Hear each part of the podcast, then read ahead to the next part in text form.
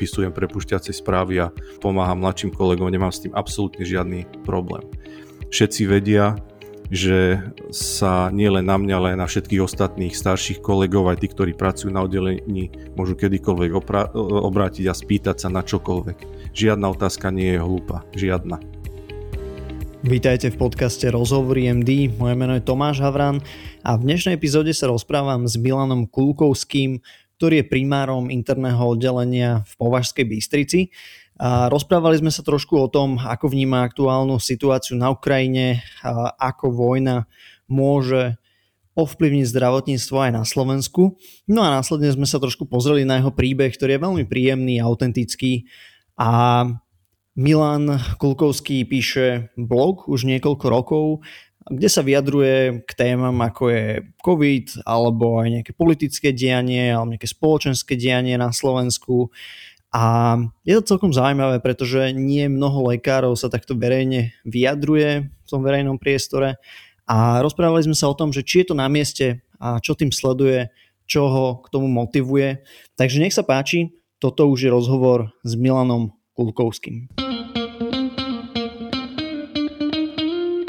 Tak ako aj ostatné epizódy, aj túto vám prináša farmaceutická spoločnosť Krka Slovensko s motom Žiť zdravý život. Ako vyzerajú vaše posledné dni? Dneska je 7. marec a sme nejako akože 10 dní cca v tejto až neuveriteľnej situácii, čo sa deje za našimi hranicami a myslím, že každým to nejako lomsuje. Tak aké to bolo pre vás možno osobne aj v robote? Veľmi, veľmi ťažké a neviem ani, či sa to dá úplne reálne popísať slovami. Ja ako lekár možno niekedy som viac empatický, ako by som mal byť a takéto no, veci vnímam extrémne citlivo. A je to dané aj tým, že aj v mojom okolí a tu po Vašskej Bystrici pracuje viacero lekárov, ktorí sú z Ukrajiny a aj cez nich vnímam a to, že ako sa správajú a čo prežívajú, že aké nesmierne ťažké to je. Priamo na oddelení pracuje kolegyňa, ktorá je teda z Ukrajiny, ostatní kolegovia sú na iných oddeleniach a oni si aj e, z Ukrajiny priviezli e, rodinných príslušníkov. A je je ťažké sa s nimi rozprávať o tom a hovoriť, že tomu rozumieme, lebo nikto na Slovensku e, tomu nerozumie. To, to, čo oni tam prežívajú na Ukrajine, je niečo neskutočné. A nielen oni, ale aj ich príbuzní, ktorí sú napríklad na Slovensku alebo aj v iných krajinách, majú neskutočný strach o rodinu a to, čo na médiá prinášajú a chvála Bohu, že nám prinášajú skutočný a reálny obraz toho, čo sa na Ukrajine uh, robí, tak tam človek jednoducho iná ako smutný uh, ani nemôže byť. Čiže ja to vnímam veľmi citlivo. Priznám sa, že uh, pri niektorých správach uh, som chlap, ale aj chlapi plačú, tak som si aj poplakal, pretože uh, ja častokrát hovorím, som internista, že by som nedokázal pracovať ako pediatr, pretože uh, veľmi trpím, keď vidím, ako malé deti trpia. Uh, najmä onkologické, nevyliečiteľné chore. A keď vidím, ako tam teraz uh, vo vojnom, vojnou krajine trpia tie malé deti, tak uh, to veľmi zle znášam. A, a, toto bolo asi to najhoršie, keď som videl malé deti, ako žiaľ Bohu aj zomierali a pri tých obrázkoch, obrázkoch som si aj poplakal. Ja si myslím, že sú chvíle, kedy aj chlap musí priznať, že slzy k životu patria a tieto chvíle teda mňa zasiahli neskutočným spôsobom. Hej.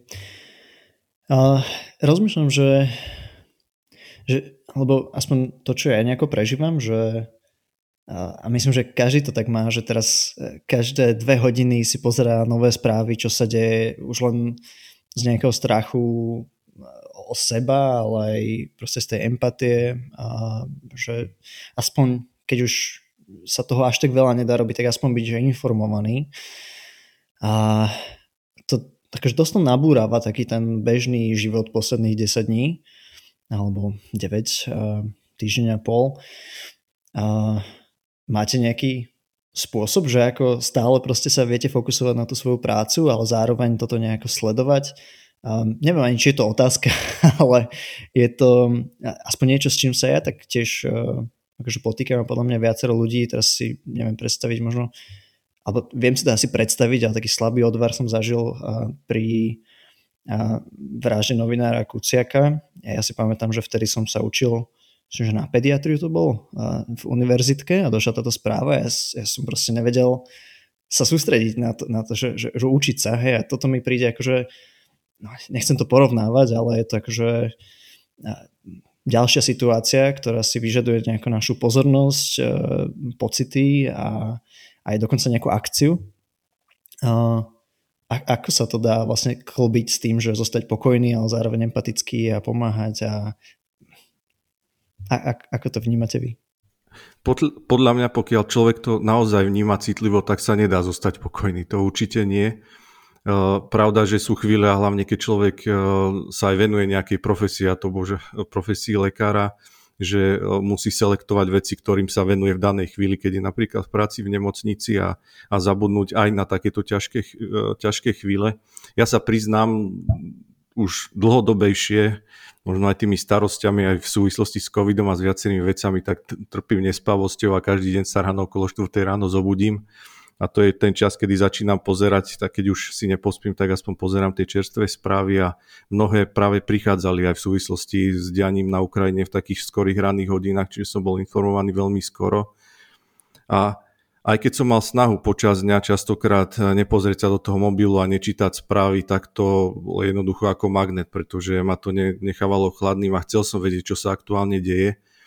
A hlavne keď si človek uvedomí, že to nie je niečo, čo sa deje ďaleko. To je niečo, čo sa deje veľmi, veľmi blízko, aj keď si to mnohí ľudia možno neuvedomujú.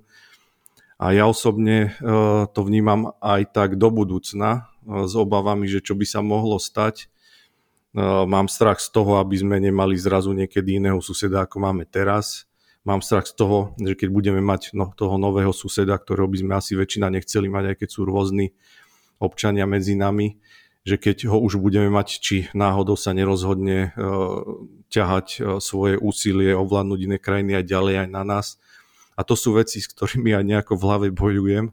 Snažím sa ich vytlačiť a povedať si, ja tak rozmýšľať racionálne, to sa nemôže stať, veď Pane Bože, sme v 21. storočí a, a aj, aj tí ľudia možno vo chvíli, kedy by sme mali obavy, dajme tomu poviem to na rovinu aj z jadrovej vojny a, a z toho, že by boli použité takéto zbranie, že e, stále dúfam, že je to vec, e, ku ktorej by nedošlo, že jednoducho aj tí najhorší, ktorí sú tam, a pomenujem ho teda priamo Putin, že až k tomu by nedošlo, že by využil v eh, boji eh, zbranie, ktorým by mohol spôsobiť štart tretej svetovej vojny a všetci veľmi dobre si vieme predstaviť, ako by to asi dopadlo, keby eh, na seba narazili, dajme tomu, nazvem to dve veľké mocnosti s využitím jadrových zbraní, no tak asi by to nedopadlo dobre. A práve my tu v Európe, centrálnej Európe sme taká nárazníková zóna, ktorá asi by si toho vytrpela strašne veľa a teda snažím sa, snažím sa to racionalizovať, vytlačať to z hlavy, nemyslieť na to, ale nedá sa to.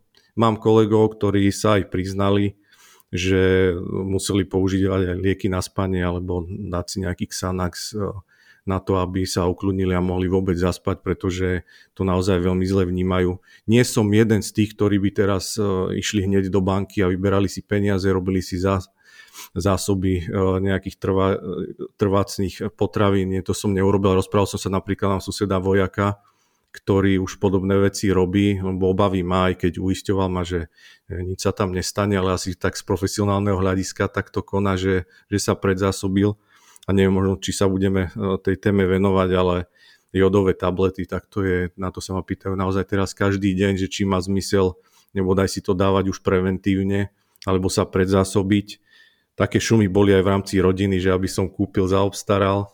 Áno, povedal, že v žiadnom prípade až, až do tohto ne, nepadnem. Teda, keby to niekoho zaujímalo, ja jodové tablety doma nemám. A naozaj uh, som aj zastancov tej myšlienky, alebo súhlasím s tými, ktorí hovoria, že uh, tie jodové tablety to už bol naozaj posledný problém, ak by nejakému nešťastiu došlo, či už tomu použitiu priamo jadrových zbraní, alebo dajme tomu poškodeniu alebo nejakej havárii e, jadrovej elektrárny. Aj keď tie jadrové elektrárne, z okolností som dnes počúval jeden podcast, kde boli odborníci, už nie sú také, aké boli e, kedysi a keď hovoríme konkrétne o Černobyle, tá technológia je úplne iná a vyjadrili sa naozaj aj v takom zmysle, že aj keby niekto schválne chcel niečo urobiť a lajdačiť, dajme tomu profesionálne tam medzi tými pracovníkmi, tak sa mu nemôže podariť urobiť také nešťastie, ako sa vtedy stalo. Je to budované aj iným spôsobom.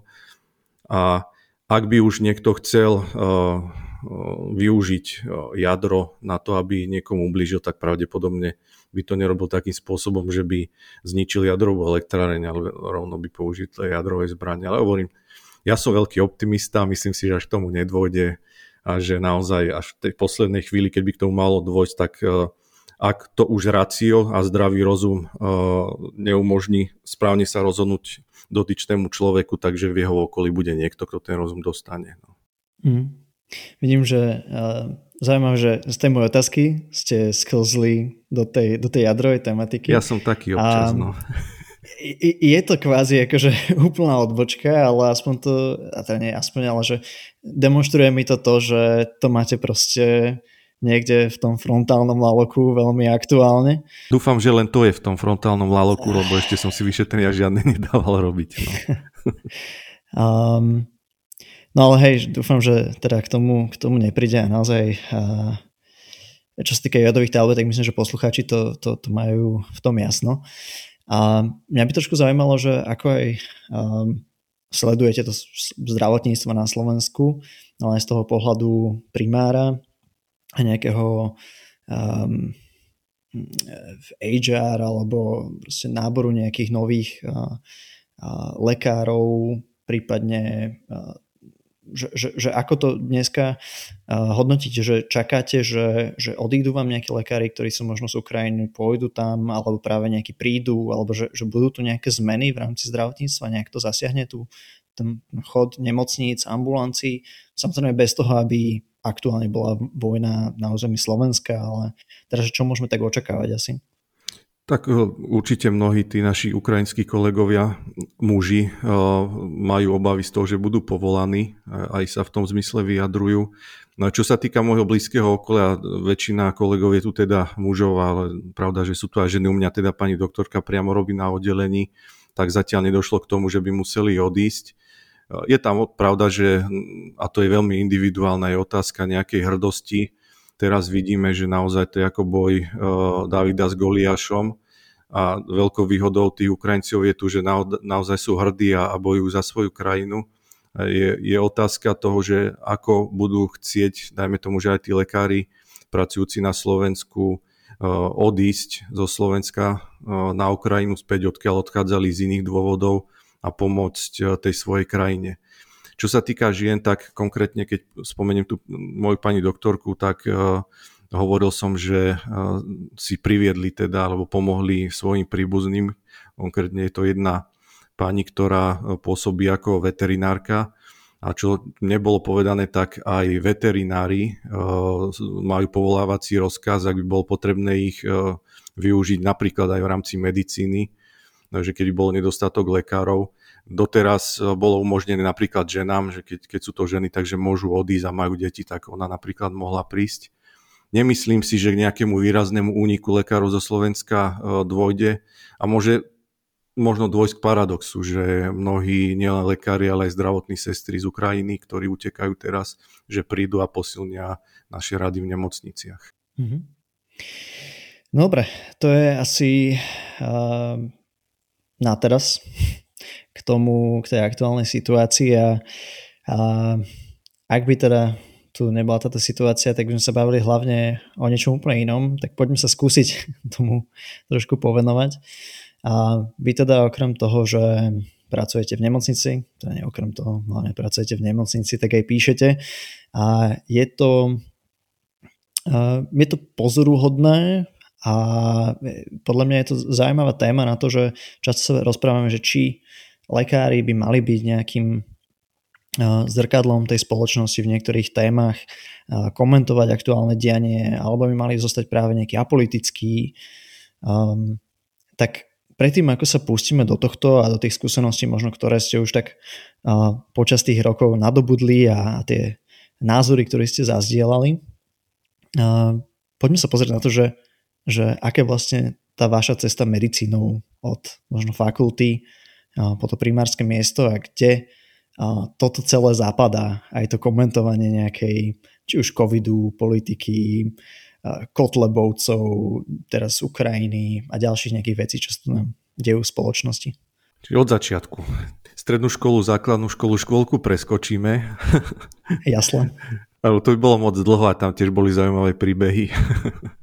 Čiže ja som začal študovať eh, v Martine na SNIovej lekárskej fakulte, čo považujem za jedno z najlepších rozhodnutí v mojom živote, pretože Eh, je to eh, vynikajúca fakulta z viacerých dôvodov. Jednak pravda, že po tej odbornej stránke, ale čo som aj ja veľmi oceňoval aj so spolužiakmi, bolo také, nazvem to asi správne, také rodinné prostredie, keďže eh, na škole sme mali vlastne len dva odbory, všeobecné lekárstvo a potom boli tam sestry a väčšina sa sústreďovala na jednom internáte, že všetci, čo boli na internáte, mali rovnaké problémy učiť sa a potom aj rovnaké radosti, keď sa to podarilo, tak aj dobre oslaviť. Ja som študoval ešte, ešte vtedy, keď tá situácia, možno aj také vzťahy boli, aspoň to, čo počúvam teraz od ľudí, ktorí prichádzajú odtiaľ lepšie, oveľa viac sme sa dokázali zabávať, keď hovorím všetko dobre dopadlo, pravda, že keď sa bolo treba učiť, tak sa extrémne veľa učilo, každý medic to pozná, že to učenie k tomu patrí, ale keď mám aj prehovoriť teraz a počúvajú teda medici, tak ja si myslím, že si treba užívať aj ten vysokoškolský život a nesústreďovať sa len na to e, učenie a že keď všetko dobre dopadne a pravda, že venujete sa intenzívne učeniu, skúšku úspešne zvládnete, tak treba to potom aj nejakým spôsobom oslaviť, že to je jedna vec a to sme si naozaj užívali a vznikali tam veľmi dobré priateľstva medzi nami a čo to sme sa aj navyvádzali Tí, čo poznajú Martin, vedia, že tam to funguje tak, že sú kadejaké akcie, stromovice, stával sa na májový strom, potom vianočný strom, boli rôzne klubové záležitosti. Neviem, či vy ste sa venoval hokejbalu, takže Fonendoskov veľmi slávny, ktorý ešte ja za mojich čas za mojich čas ešte prebiehal na internáte systémom 24 to znamená, že sa ani spať nedalo a ten, kto sa neprilepil k podlahe, tak išiel potom na zápas. Tie zápasy tiež zaujímavo vyzerali, čiže toto k tomu patrilo. No a všetci, všetci si tým prešli a na štúdium medicíny teda spomínam s veľkou radosťou, snažím sa vytesniť tie horšie chvíle, keď sa bolo treba teda veľa učiť a boli extrémne, extrémne náročné skúšky. No ale tak, tak to je takéto moto Silicon Valley, že že work hard, play hard, takže aj v Martine uh, takéto Palo Alto, hej?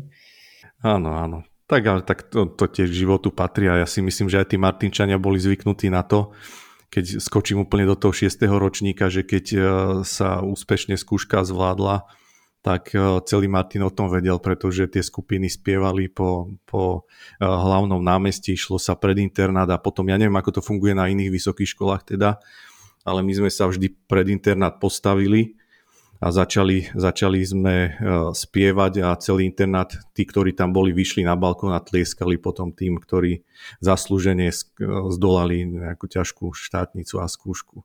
Takže to bolo, to bolo niečo úžasné. No a pravda, že venovali sme sa aj tej športovej aktivite, fonendoskopu.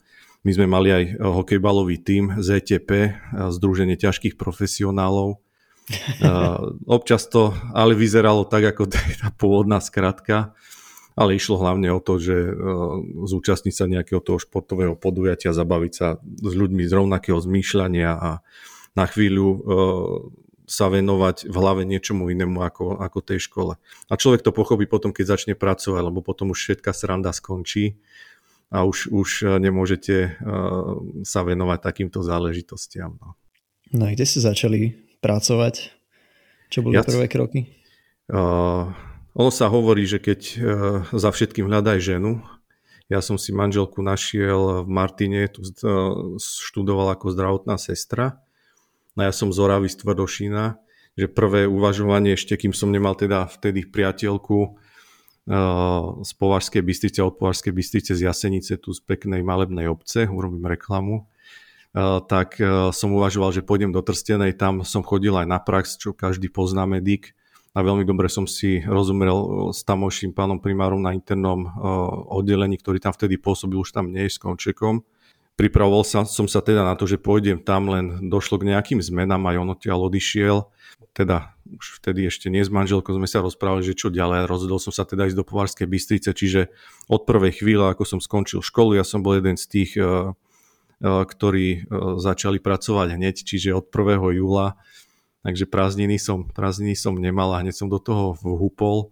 Vôbec to nelutujem Dostal som sa do veľmi dobrého eh, kolektívu, eh, k veľmi dobrému pánovi primárovi Pružincovi, ktorej, ktorý ma strašne veľa toho naučil.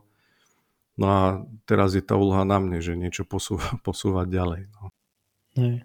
Tak dneska v tej role primára, ako, ako vidíte tú svoju rolu, že, že na ktorých rôznych frontoch musíte byť a podať No. Ideálne, čo najlepší výkon. Asi, asi väčšina primárov mi dá zapravdu, že e, najčastejší front je taký byrokratický a manažerský a žiaľ Bohu menej častý ten lôžkový pri pacientovi. E, strašne veľa práce e, vedúcim oddelení zabera teda, teda tá byrokracia a, a man, management, management lôžok v tom zmysle, že čo sa týka nášho oddelenia, my e, sme si nášho oddelenia nemocnice, nemocnica a regiónu sme si prešli takým ťažkým obdobím, že v okolí sa rušilo dosť veľa nemocníc.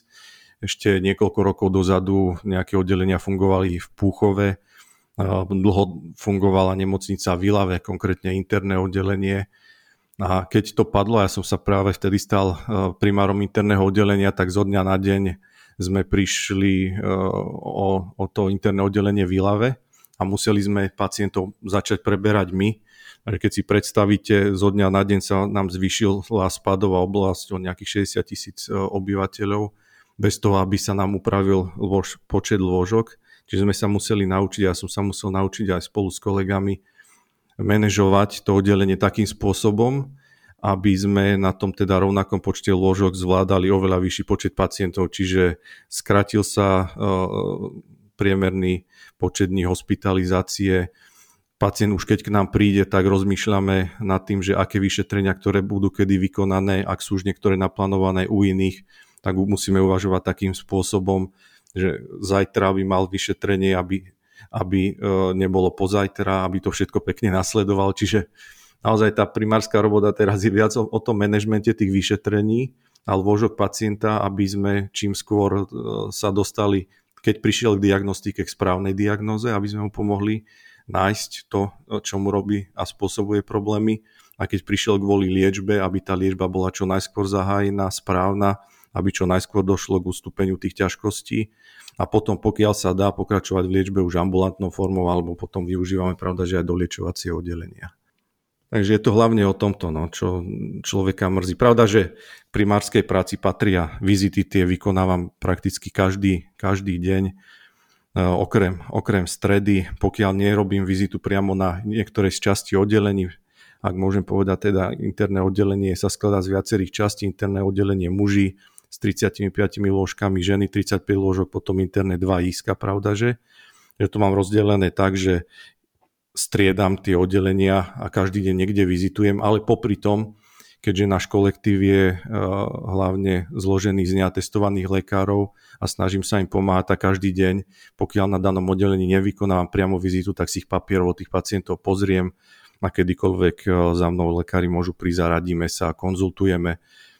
Ja som pomerne mladý ešte, teda celý náš kolektív je mladý, takže nikto nemá obavy Eh, sa ma na niečo spýtať, nie som ani despota, niekedy možno človek by povedal, že som viac meký, ako by som, by som mal byť, ale naozaj si nemyslím, že v súčasnej dobe človek by mal byť vo vedení, vedení, ale čohokoľvek despoticky a vážiť si prácu ľudí a možno si vytvárať nejakú prirodzenú autoritu a, a nie takú násilím tvorenú.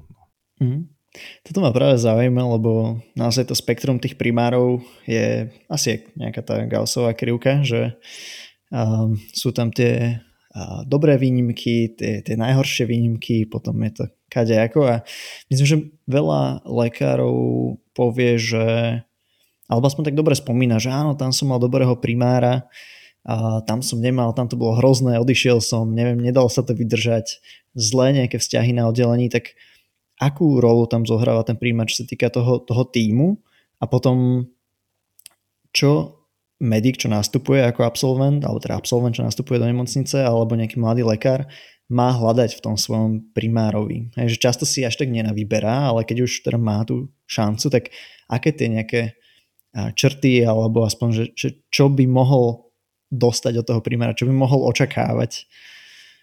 No teraz som zvedavý, kde zase odbočím, či na všetko odpoviem.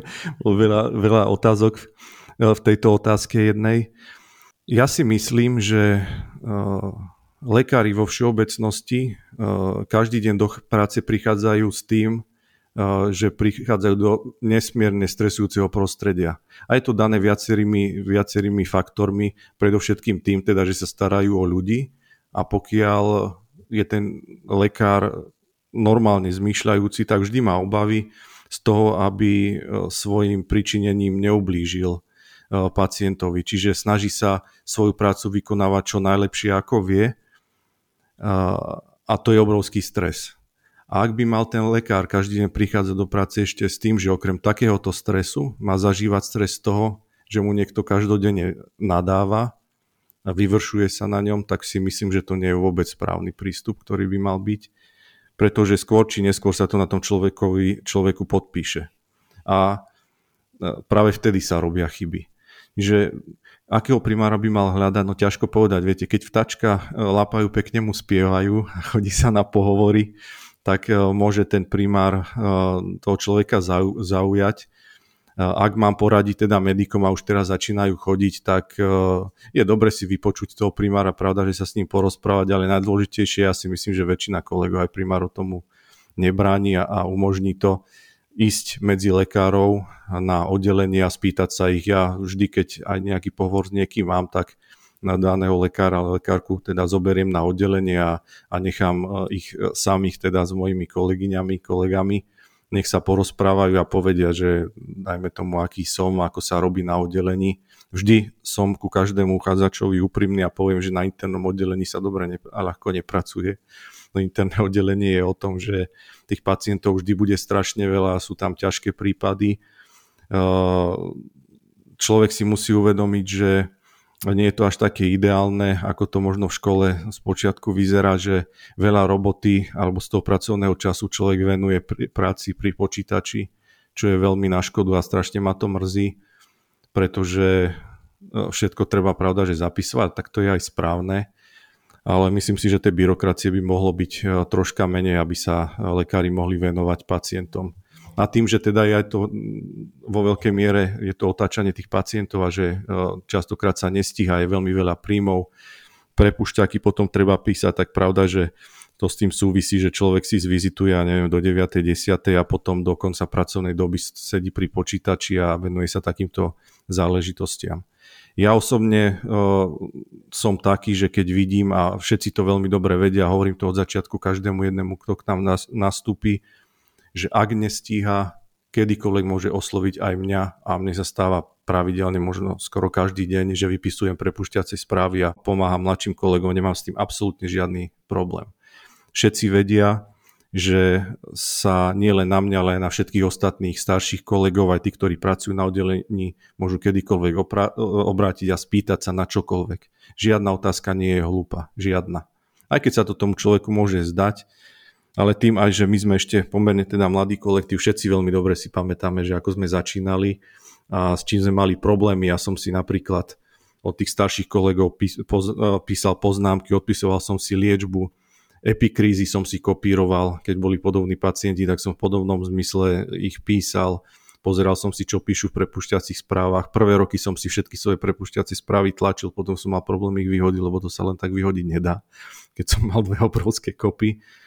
A aj zabával som sa na tom, že keď sme mali určitý počet eh, prepušťakov vlastne k atestácii odovzdať, tak ja som ich mal násobne prekročené Hej. Takže čo je veľmi dôležité, keď človek príde do práce, nebáť sa spýtať sa starších kolegov, pretože uh, predsa len uh, nastupujúci lekár tie skúsenosti nemá. Niekedy možno banálna otázka nezodpovedaná, alebo strach z toho spýtať sa na ňu môže viesť k tomu, že sa aj môže dôjsť poškodeniu pacienta a to nie je dobré. Takže to sú také asi tie základné rady. No. No dobré, ja by som premostil a teda priamo k tomu blogu alebo k tomu, o čom píšete. A najviac by ma zaujímala tá motivácia, že vlastne odkiaľ to prichádza, že prečo píšete. Lebo sleduje vás, myslím, že na Facebooku nejak cez 30 tisíc ľudí, to je akože na slovenské pomery hrba. to je veľký dav, keby sme ich tu teraz niekde, no možno neviem, ani do NTC by sa nezmestili, možno na hokejový štadión, ale skôr na futbalový. A, tak prečo, preč, prečo pre nich píšete? Prečo vás čítajú? Tak ja sa písaniu blogov venujem už niekoľko rokov, ale spočiatku som písal na, eh, na weby, ktoré k tomu slúžili a predovšetkým to boli spravodajské, spravodajské weby, ako je SME alebo Denník N a venoval som sa rôznym témam. No a potom, potom prišiel COVID a na svojom osobnom účte som e, začínal písať príspevky, ktorých som vyzýval e, ľudí, ktorí ma sledovali v danej chvíli, predovšetkým teda priateľov k tomu, aby boli opatrní. Prinašal som nejaké tie informácie teda zo zákupu priamo z nemocnice. A všimol som si, že čoraz viac ľudí to zdieľa, keďže som chcel oddeliť teda ten môj osobný život e, od takého verejného, tak som založil teda facebookovú stránku Kulkovský blog, kde som pokračoval v písaní a no, no rozbehlo sa to napriek tomu, že teda tam nedávam e, fotky potom, ako vyzerám po plastickej operácii alebo ako sedím niekde pri mori na dovolenke, čo je zaujímavé a naozaj ja som nikdy nečakal, že toľko ľudí to bude sledovať, pretože predsa len jednalo sa častokrát o odborné informácie, aj keď ja aj keď komunikujem napríklad v nemocnici alebo aj s pacientami, s rodinnými príslušníkmi, nikdy nepoužívam odborné výrazy a vždy sa snažím písať zrozumiteľne. No a rozbehol sa to teda takým spôsobom, že, eh, že sa to šírilo medzi ľuďmi a ja som rád, že možno nejakým spôsobom, keď ma trafila múza, že to možno aj v tej covidovej dobe pomohlo a takým asi prvým milníkom najväčším bol, neviem, asi väčšina ľudí, alebo mnohí ľudí, ktorí aj počúvate, ste v skupine, čo nemocnica dala, kde je obrovské množstvo teda lekárov. No a na začiatku hneď som teda dal návrh, že nejakým spôsobom by sme mali spropagovať nosenie rúšok, lebo ja som to hneď na začiatku vnímal, keď som šiel do obchodu a mal som nasadené rúško, všetci sa na mňa pozerali. A keď som sa rozprával aj predtým napríklad s onkologickými pacientami, ktorí nosili rúška aj v situáciách, kedy ešte COVID nebol, tak e, ľudia sa od nich dištancovali, prechádzali na druhú stranu cesty, lebo si mysleli, že majú asi nejaké infekčné ochorenie, alebo kto vie, čo im aby sa od nich nenakazili. A to bola tá prvotná myšlienka, že prečo no, vymyslel ten uh, hashtag uh, Ruško nie je hamba. A spustilo sa to teda, ten návrh som dal tej facebookovej skupine, čo nemocnica dala. Spočiatku, pravda, že tomu bol aj taký vedený odpor k tomu názvu, lebo bez diakritiky teda Rusko nie je hamba, nie je boh vie čo. Aj keď v súčasnosti aj som tým uvažoval, že to prečiarknem alebo zmením, že predsa len to Rusko hamba je, keď sa vrátim na začiatok nášho rozhovoru. A toto bol asi taký najväč- prvý štarter, teda uh, kampaň Rusko nie je hamba, uh, ktorú som vymyslel. Dostalo sa to vlastne uh, aj, aj do médií potom bolo Ruka Rukumi a niektoré iné spolupráce aj s Združením miest a obci Slovenska občan občanovi, kedy naozaj na začiatku toho covidu, keď ešte to nebolo také zlé, bolo vidno, že ľudia sa spojili, spolupracovali. Mne do nemocnice nosili doma šité rúška, občania si to v obciach, nielen u nás v Jasenici, po celom Slovensku vešali, vešali na bránky a, a rozdávali si ich navzájom. To, bola to bolo niečo úžasné, tá vlna solidarity, ktorá vtedy prišla. No a už keď človek, tak ako aj vy, keď robíte podcast, keď už začnete, prestať sa s tým len tak ľahko nedá, človek pokračuje, aj keď možno som mal častokrát také chvíle, že som sa chcel s prepačením na to vykašľať, ale tá masa ľudí ktorú, a podpora, ktorú som od nich cítil, ma presvedčila, že aby som pokračoval aj napriek tomu, čo súbežne nazvime to v úvodzovkách s úspechom takýmto prichádza, tak je aj ten hate, ktorý je prirodzený a kde ľudia majú tendenciu človeku všetko to, čo robí, znechutiť a bolo to veľmi časté. Dostával som nepekné správy, vyhrážky, ako väčšina kolegov, ktorí sa na celoslovenskej úrovni vyjadrovali ku covidu. Ja mám obrovskú výhodu, že nie som z Bratislavy. Hej. Dostal som obr- veľké množstvo e, ponúk e, vystupovať v médiách, e, ja neviem, priame vstupy do správ, alebo čo, že som to odmietal, ale aj v podvedomí s tým, že som si uvedomil, že keď sa to dostanem ešte aj takto verejne, do verejného priestoru takého audiovizuálneho to nazvem, že to bude ešte horšie a bolo to dobré rozhodnutie, pretože tí kolegovia, ako je e, napríklad Peť, Peťo Sabaka, tak si vytrpeli oveľa viac e, toho hejtu aj osobných úrážok a útokov, ako som si vytrpel ja. Možno preto som niekedy si mohol dovoliť byť aj taký ostrejší, aj keď potom ma to, nenazvem to, že prestalo baviť, ale uvedomil som si, že nie je správne byť e, moc ostrý v tých vyjadreniach a zabrala aj tá moja empatia, keď som pochopil, že mnohí ľudia ani nemôžu za to, že aký majú názor, lebo sú prebraté, tie názory prebraté od napríklad rodinných príslušníkov alebo od našich kolegov, žiaľ Bohu, ktorí... Alebo od nejakých ruských trolov. Áno, pravda, že konšpiračné teórie... Naozaj, že asi dnešné prostredie nepraje úplne tomu, že človek niečo začne rozprávať verejne a proste potrebuje sa nejako vymedziť v tom akože názorovo a teraz chca, nechca narazí na nejakú stenu, ktorá ho tam čaká. A čo, ako ste aj spomínali, že je asi demotivujúce, ale pokračovali ste, tak aký je zmysel v tom, že lekár, primár či už vy, alebo možno aj nejakí ďalší, čo na tým uvažujú, že ježiš, musím začať niečo písať, alebo mám takú nejakú morálnu povinnosť. Čo vedia dosiahnuť, alebo kde majú to, to miesto v spoločnosti, čo myslíte? Ja som rád, že aj tak nenapadným spôsobom ste mi pripomenul čas tej vašej otázky, že týkajúcej sa toho, že či lekári a, a sa môžu vyjadrovať a, a aké ich miesto v spoločnosti. Odpovedou je možno aj to, že napríklad aj v parlamente je dosť e, lekárov a možno je to dané aj tým, že asi sa k nejakým vážnejším témam, možno aj celospoločenským mali venovať ľudia, ktorí majú nejaké skúsenosti aj s prácou s ľuďmi osobné a sú to ľudia, ktorí eh, študovali a sú študovaní a, a to je pravdepodobne jeden, z tých dôvodov, prečo množstvo lekárov je aj spoločensky, spoločensky aktívnych. Nehovorím priamo len, priamo len o politike. Ja som vždy bol taký, eh, že som povedal to, čo som si myslel a dúfam, že taký zostanem aj dlhodobo a trvalo a myslím si, že tá spoločnosť aj potrebuje určitým spôsobom spätnú väzbu od ľudí, ktorí denodene sa rozprávajú a na profesionálnej úrovni uh, s občanmi zo všetkých spoločenských kategórií. Takže my v nemocnici si nevyberáme pacientov, a u nás určite nie, možno sú súkromné sanatória, kliniky a tak ďalej, kde sa dostanú špecifické typy pacientov ale interné oddelenie napríklad je typické tým, že tam je všetko. Hej.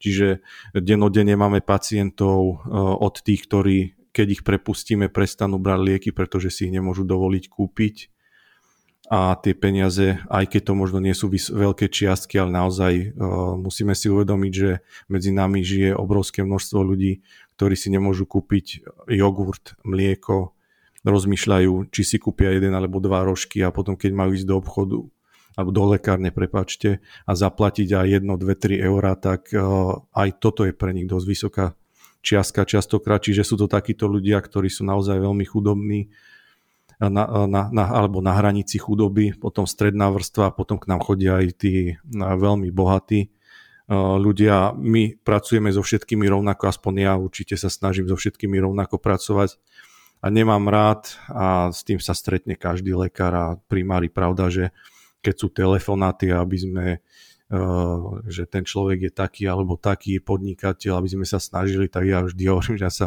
o každého pacienta starám rovnako bez ohľadu na to, že aké má spoločenské postavenie, uh, akú hrubu má peňaženku.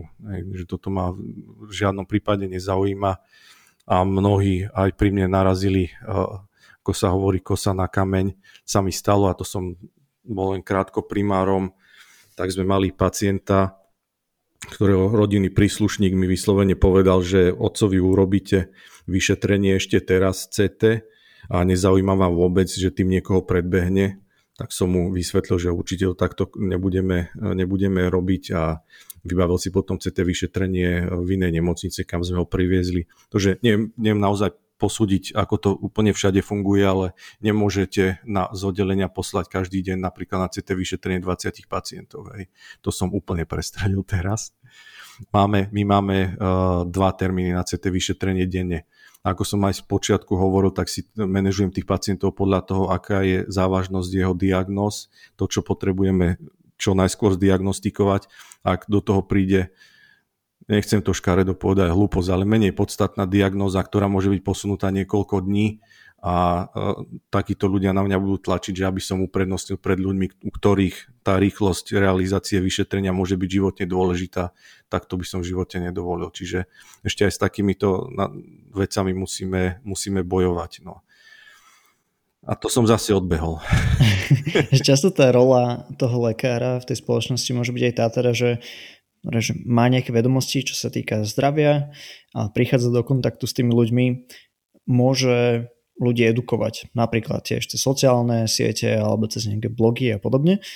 A zároveň to je taká tiež neúplne dobrá rola, kam sa pasovať, že edukovať, lebo najprv človek musí nejako sa spojiť, pochopiť, až potom môže ako nejaké správanie korigovať, edukovať, ale zase to je to, čo asi konec koncov by ste boli radi, keby napríklad s rúškami e, pred dvoma rokmi a tak ďalej, že aby ľudia trošku menili to svoje správanie k tomu zdravšiemu správaniu alebo e, logickejšiemu, múdrejšiemu. Tak čo podľa vás funguje v tom edukovaní ľudí? Edukovanie ľudí tam je priama súvislosť, aj, aj ako ste tu teraz vysvetľoval, edukovanie ľudí o prevencii. Hej? A, a prevencia je obrovský problém na Slovensku a e, málo, málo priestoru sa tomu venuje. Ja verím tomu, že možno teraz, pretože aj očkovanie napríklad je forma prevencie, sa začne tomu venovať oveľa viac. A či chceme alebo nie, žijeme v dobe, ktorej e, sociálne siete napríklad konkrétne majú veľmi významný podiel u veľkej časti obyvateľstva.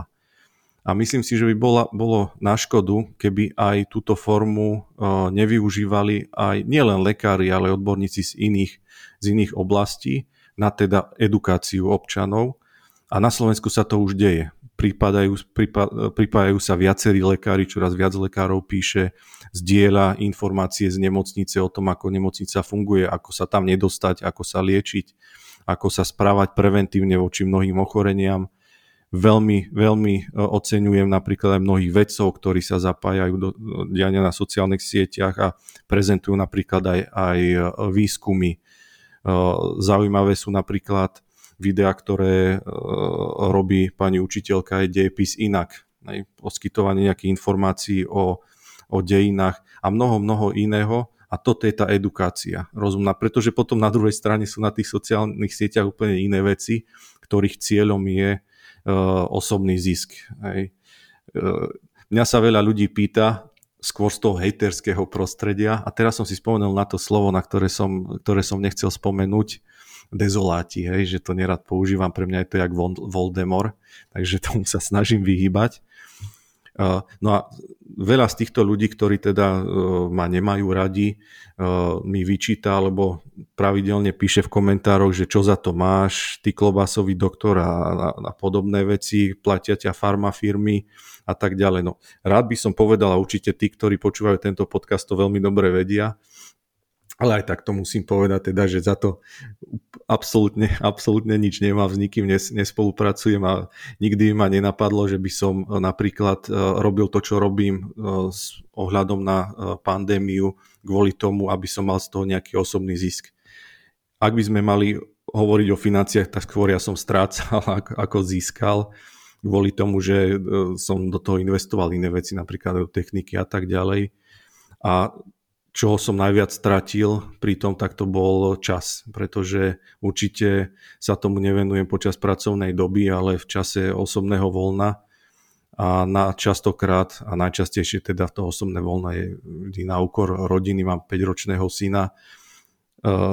Včera tiež som si pripravoval blog a ja som taký, že ležím napríklad, pozerám telku a popri tom si píšem do mobilu poznámky, tak prišiel ku mne a no, táto zase píšeš blog. Takže e, už to máme aj tak v rodine nastavené. Častokrát pravda, že aj, aj tam lezie na nervy, že zase, zase tam píšeš niečo alebo v tomto zmysle. No ja som už raz taký a asi mi to zostane až, až do dôchodku, potom budem popisovať e, život v dôchodkovom veku, možno budem chodiť s dôchodcami cvičiť e, a budeme sa zaoberať inými, inými vecami, ktoré ku dôchodkovému veku patria. Ešte ma čaká tých pár rokov dovtedy a budú ma musieť mnohí strpieť. sme doskočili až do dôchodku. A, ale zaujímavé, že ja to tak vidím nejaké posledné 2-3 roky. A na Instagrame vzrástli také lekárske profily, ktoré edukujú, niektoré si robia reklamu. A to sú väčšinou také tie, kde sa na tej medicíne dá efektívne zarábať. A, a akože to sú také tie decentralizované body, ktoré vedia edukovať tých pacientov. A potom na druhej strane je tu ministerstvo zdravotníctva, ktoré mimochodom na sociálnych sieťach robí veľmi dobrú robotu. A, ale že, že sú také tie centralizované a tieto decentrali. Takže centralizované a decentralizované spôsoby, že ako podávate informácie. Čo je podľa vás lepšie, alebo že je to tá kombinácia týchto dvoch? Naozaj tu potrebujeme toľko tých e, Instagramových e, lekárov, aby edukovali. A teraz sa nemyslím handlivo, skôr, že ich to tiež stojí proste nejaký čas, ktorý by možno vedeli venovať svojej rodine, pacientom v nemocnici, neviem, vymýšľam si. Ale že keď tu máme nejaké inštitúcie, ktoré vlastne to majú v nejakom svojom štatute, že teda majú robiť tú prevenciu a, a edukovať ľudí, pacientov, obyvateľov. Um, kde je ten sweet spot? No to je, je, je ťažko na toto odpovedať. Tiež si myslím, že nevždy je dobre, keď sa niektoré informácie alebo aktivity robia tak, že vidno, že je to prvoplánové a niekedy až tak na silu.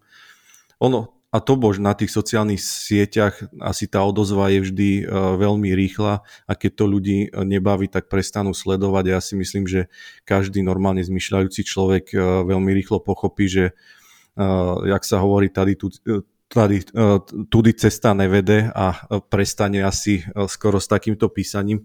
Áno, máte pravdu, máme inštitúcie, teda ministerstvo zdravotníce, ako ste povedal, v poslednej dobe naozaj ich práca na sociálnych sieťach je veľmi dobrá vďaka pánovi Godovi, ktorý naozaj na, ňom, na tých stránkach vidno jednoducho, že je tam podpísaný a, a získava rešpekt aj, aj na, iných, e, na iných miestach. A aj ľudia vo veľkom teda zdieľajú a čítajú stránky ministerstva zdravotníctva, čo možno predtým nebolo, aj iných ministerstiev postupne. Potom je ale ten druhý pohľad, že viete, mnohí ľudia si povedia, že dobre, to je ministerstvo zdravotníctva, oni, oni si myslia svoje a možno kde je realita. Vtedy je potrebné, aby e, do toho boli zapojení aj tí lekári naozaj z praxe aby prinášali občas aj tie príbehy z nemocnice, že ako to naozaj e, vyzerá. A z nemocníc nie len z Bratislavy alebo z veľkých fakultných univerzitných nemocníc, ale aj z takých malých, ako je napríklad naša, kde sú častokrát úplne iné problémy, ako majú kolegovia v tých iných nemocniciach. A tie sociálne siete sú jedným z prostriedkov, ako sa to dá povedať a dostať e, na verejnosť, pretože inú, inú možnosť nemáme a neboli by sme vypočutí. A ja častokrát aj svoje názory, ktoré prezentujem a e, tak e, označuje ministerstvo zdravotníctva. Ja viem, že, že aj sledujú aj s tým, že aby si uvedomili, že takéto problémy napríklad máme a ako by sa, ako by sa teoreticky mohli riešiť. A ja, ja nie som teoretik, aj som čistý praktik a v mnohých veciach aj to, čo píšem a názory, ktoré prezentujem, používam úplne čistúčky sedliacký rozum. A ja si myslím, že aj to je jedna z tých vecí, ktoré, ktoré ľudia oceňujú v tom mojom vyjadrovaní. Zatiaľ to funguje, keď to prestane fungovať, ja s tým absolútne žiadny problém nemám, pretože to nie je vec, ktorá, ako som povedal, by ma živila, skôr mi to čas berie a keď ľudia budem cítiť, že už nemajú chuť ma počúvať, tak ja zmlknem a budem sa venovať iným veciam. Takže hovoríte o sedliackom rozume, každý má inú definíciu sedliackého rozumu. A tí, tí čo uh, majú vycibrenejší sedliacký rozum, tak uh, to, to možno lepšie môžu po, takto povedať. Padne to na úrodnú pôdu. Ja som ešte rozmýšľal, že um, medici, medičky majú v tomto celkom zaujímavú možnosť trošku naprávať to, čo lekári na to nemajú až tak veľa času a inštitúcie to nerobia možno úplne, úplne dôsledne a to je tá prevencia, že kým človek nemá tú, tú license to kill, ten diplom, tak nemôže úplne efektívne liečiť pacientov, ale čo môže je naozaj venovať sa tej prevencii. Ja si pamätám, že ja som sa nejako snažil, aj cez Bratislavský spolok medikov, a FMSA je v tomto celkom aktívna, ale stále, že sú to také lastovičky a, ja som určite mohol robiť viac a teraz odhľad, jak sa, jak sa tak pozerám spätne, tak uh, mi to príde, že, že, že sme mali strašne veľa e, času ako medici a veľa vedomostí, ktoré nepadali na, na úrodnú pôdu, lebo sme vlastne nemohli liečiť tých pacientov, nemali sme tú zodpovednosť, ale keby sme necítili ani tú zodpovednosť preberať tú, tú, tú preventívnu rolu do svojich rúk, že vidíte tam tú možnosť, že medici vedia byť efektívne využitý, alebo teda, že, že vie tam byť aj nejaká uh, uh, možno ďalšia rola tých medikov v tej spoločnosti, že vedia prinášať tú prevenciu, uh, riešiť tento problém? Určite. Určite si myslím, tam je asi problém v tom, že tých príležitostí je málo na to, aby sa tí medici uh, mohli takýmto spôsobom odprezentovať a mali možnosť uh, venovať sa napríklad spoločnosti aj v tomto zmysle, že uh, hovoriť o, prevencii, hovoriť o prevencii a možno aj cestou tých sociálnych sietí. Mnohí to aj robia, keď už hovoríme o tejto úlohe medikov a, a to, čo mohli alebo môžu, nemôžu e, robiť, tak by som chcel touto cestou veľmi pekne poďakovať všetkým, ktorí sa zapojili počas covidu aktívne do toho diania a mnohí z medikov teda sa zúčastňovali či už testovania, alebo potom priamo praxovali na oddeleniach nemocniciach po celom Slovensku. Aj keď teraz k nám chodia medici eh, na prax eh, povinnú a keď sa niekoho spýtam, že potrebujem napríklad otestovať, tak ešte sa mi nestalo, že by niektorý povedal, že s tým nemá skúsenosti, že eh, testovania sa naozaj väčšina zúčastnila. A ja si myslím, že toto by sa, o tomto by sa tiež malo hovoriť a mali by byť teda všetci medici aj ocenení v tom zmysle, že naozaj keď to bolo veľmi potrebné a to bolo, tak eh, boli na tom správnom mieste a naozaj veľmi aktívnym spôsobom pomáhali Slovensku v boji s pandémiou. Čo sa týka tej prevencie, on tých možností možno až tak na Slovensku veľmi veľa nie je a ja mám občas poči- pocit, že ľudia majú z toho slova prevencia niekedy až strach. A akým spôsobom by sa dalo zapojiť do toho, už počas štúdia teda medicíny ja si myslím, že keď sa spojí viacero múdrych hlav, tak niečo rozumné sa e, vymyslí. Aj keď zase musíme si na rovinu povedať aj druhú vec, že to štúdium medicíny moc času nedáva na to, aby e, sa medici mohli venovať aj nejakým iným činnostiam. Aj keď niektorí sú aktívnejší, niektorí viac, niektorí menej. Ale určite pokiaľ by tá snaha bola, určite u mnohých je, tak e, by som im tu možnosť dal. A možno aj vytvorenie na e, nejakej sekcie na ministerstve zdravotníctva, ktorá by e, spoluprácu medzi nemocnicami, so spoločnosťou a medzi medikmi nejakým spôsobom organizovala. Ja si myslím, že je to veľmi komplementárne tá prevencia s tým štúdiom a taktiež e, často tá prevencia je spojená s nejakými ďalšími skillmi, ktoré ten, ten medic nasáva, hej, že keď nie sú tie možnosti, tak si tie možnosti musí vytvoriť, takže získava nejaké manažersko-projektové zručnosti, ale potom je to často aj o komunikácii, prípadne písaní, prípadne práci s nejakými sociálnymi sieťami.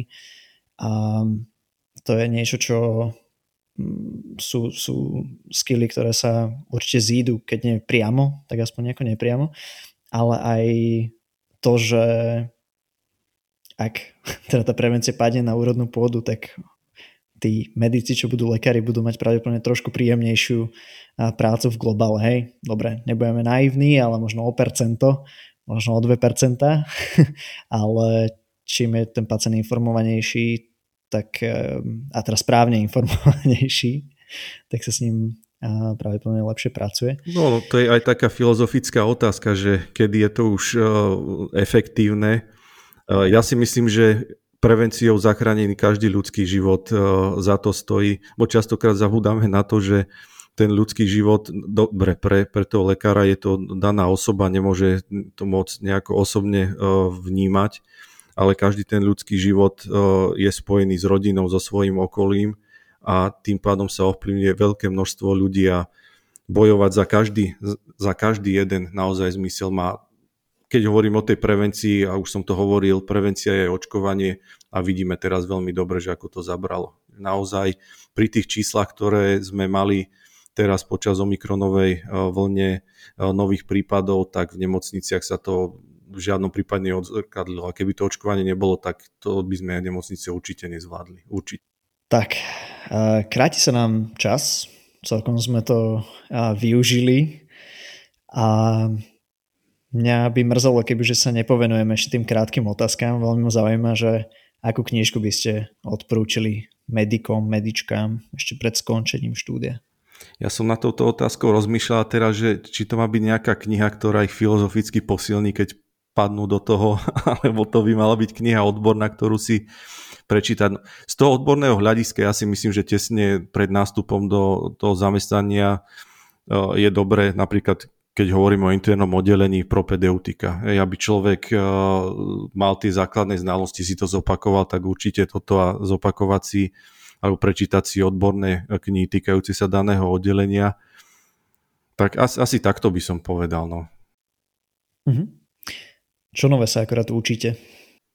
Ja sa učím celý život a momentálne sa učím vydržať s nervami pri komunikácii, nielen teda uh, s pacientami príbuznými, ale teda aj s tými ľuďmi, ktorí reagujú na sociálnych sieťach. Čiže učím sa trpezlivosti, ale keď po tej odbornej stránke si zoberieme, tak poslednú knihu, ktorú mám rozčítanú teraz, tak je Urgentná medicína od docenta Dobiaša.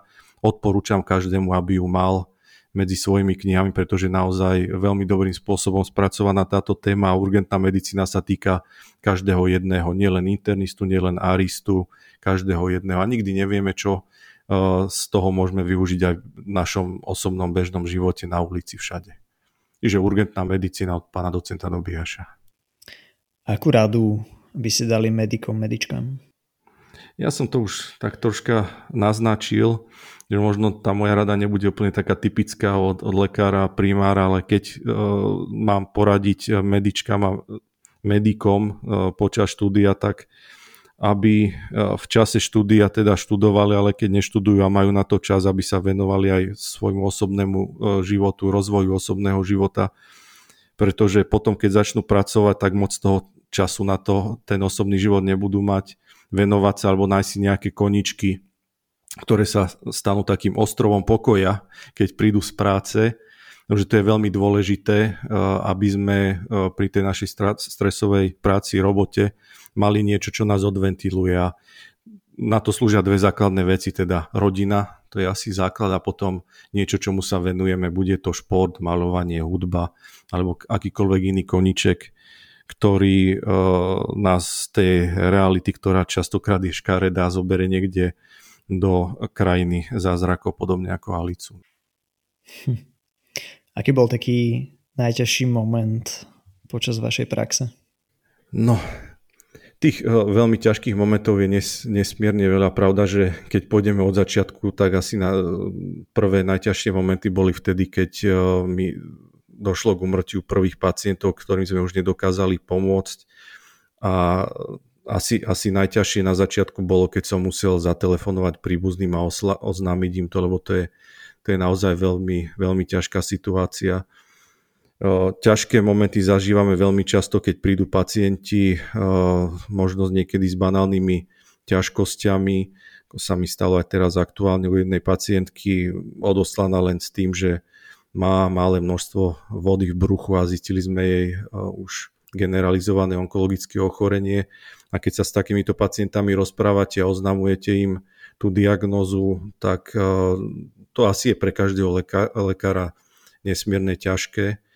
No a osobne, čo mňa veľmi mrzí, možno aj z tej pozície primára, predpokladám, že všetci majú podobné skúsenosti, e, veľmi ťažké chvíle sú pre mňa komunikácia často s veľmi agresívnymi už pacientami, nie, ale príbuznými, ktorým, a to je odraz aj ten celospoločenskej, celospoločenskej situácie, že nemajú rešpekt absolútne žiadni ľudia, chýba nám, chýba nám nejaká zdvorilosť a, a keď prichádzajú a to, no neviem, neviem to naozaj ani, ani vysvetliť, lebo častokrát mi je z toho smutno, že akým spôsobom agresívni voči nám vystupujú a v takých situáciách, kedy my sme neurobili žiadnu chybu a možno sa ventilujú s tým, že neskoro zobrali príbuzného do nemocnice alebo majú pocit, že oni sú tí, ktorí spôsobili napríklad poškodenie zdravia svojich príbuzných a chcú to preniesť na niekoho iného, tak sa ventilujú na zdravotníkoch.